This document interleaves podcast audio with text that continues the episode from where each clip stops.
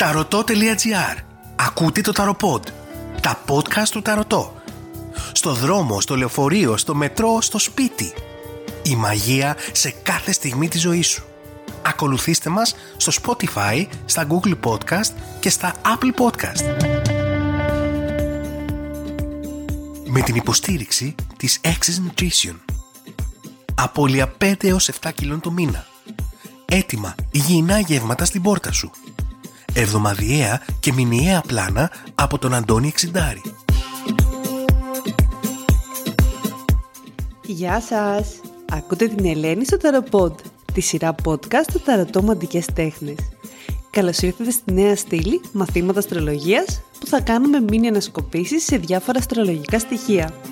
Σήμερα θα μιλήσουμε για την έννοια του ζωδίου. Τι ακριβώς όμως είναι το ζώδιο; Είπαμε ότι η αστρολογία είναι γεωκεντρική.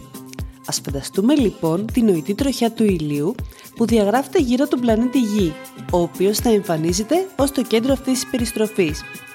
Παρατηρούμε ότι ο ήλιος κάθε μήνα ανατέλει από διαφορετικό σημείο, κάτι που οφείλεται στην εκλειπτική πορεία του. Ένας ζωδιακός κύκλος ισούται με 360 μοίρες. Επομένως, αν διαιρέσουμε τον κύκλο σε 12 ίσα τόξα, όσο και οι 12 μήνες του χρόνου προκύπτουν τα ζώδια του ζωδιακού κύκλου, τα οποία έχουν 30 μοίρες. 360 μοίρες δια 12 ίσουν 30 μοίρες. Άρα το ζώδιο είναι η θέση από την οποία ο ήλιος βλέπει τη γη τη στιγμή της γέννησης ενός ανθρώπου. Το βαθύτερο νόημα του ζωδιακού κύκλου Ολόκληρη η ανθρωπίνη ύπαρξη, ατομική και συλλογική, αποτυπώνεται στο ζωδιακό κύκλο. Η κοινωνική δραστηριότητα, η φυσική λειτουργία και οι θεμελιώδεις διακρίσεις της ύπαρξης προβάλλονται σε αυτό που αποκαλούμε ουράνιο στερέωμα. Ο ζωδιακός κύκλος επηρεάζει την πορεία κάθε ατόμου. Τη στιγμή λοιπόν που γεννιόμαστε και ο ήλιος βρίσκεται απέναντι από το συγκεκριμένο τόξο που αφορά ένα ζώδιο, αυτό το ζώδιο επιδρά επάνω στην προσωπικότητά μας.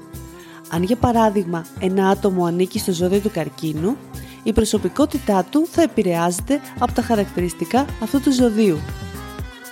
Ο ζωδιακός κύκλος επιδρά όμως επάνω μας και συλλογικά. Αυτό σημαίνει ότι αν για παράδειγμα ο ήλιος βρίσκεται στη φάση που περνά από το ζώδιο του υδροχώου, όλοι μας, ανεξάρτητα από το ζώδιο στο οποίο ανήκουμε, θα επηρεαστούμε από τη δράση αυτού του ζωδίου. Όπως κάθε άνθρωπος έχει το δικό του οροσκόπιο, το ίδιο ισχύει και για τις πόλεις και γενικά για τις τοποθεσίες. Τα πάντα έχουν το δικό τους οροσκόπιο που ορίζεται από την ημερομηνία και την ώρα της ίδρυσής τους. Παρατηρούμε λοιπόν ότι ολόκληρη η ύπαρξη αποτυπώνεται σε ένα κύκλο και όχι σε μία γραμμή. Η κάθε χρονική στιγμή διαδέχεται την επόμενη για να χαθεί και αυτή με τη σειρά της. Ουσιαστικά, τίποτα δεν θεωρείται παρελθόν εφόσον οτιδήποτε μπορεί να αναβιωθεί μέσω της αένες κυκλικής κίνησης. Τα πάντα διασχίζουν τον ζωδιακό κύκλο με το δικό τους ρυθμό.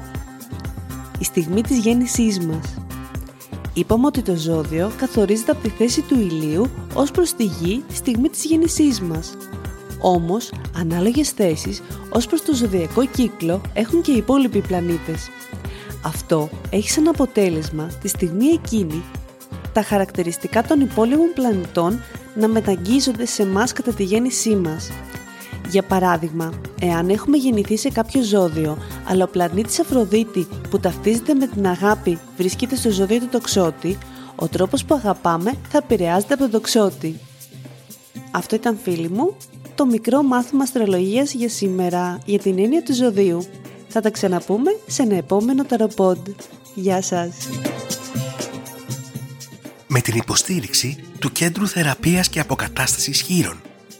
Αξιολόγηση, αποκατάσταση τραυματισμών, personal training, recovery από το Μιχάλη Μαυροϊδόγκονα. Ταρωτό.gr Ακούσατε ένα ακόμα ταροπόντ. Τα podcast του Ταρωτό. Στο δρόμο, στο λεωφορείο, στο μετρό, στο σπίτι. Η μαγεία σε κάθε στιγμή της ζωής σου. Ακολουθήστε μας στο Spotify, στα Google Podcast και στα Apple Podcast.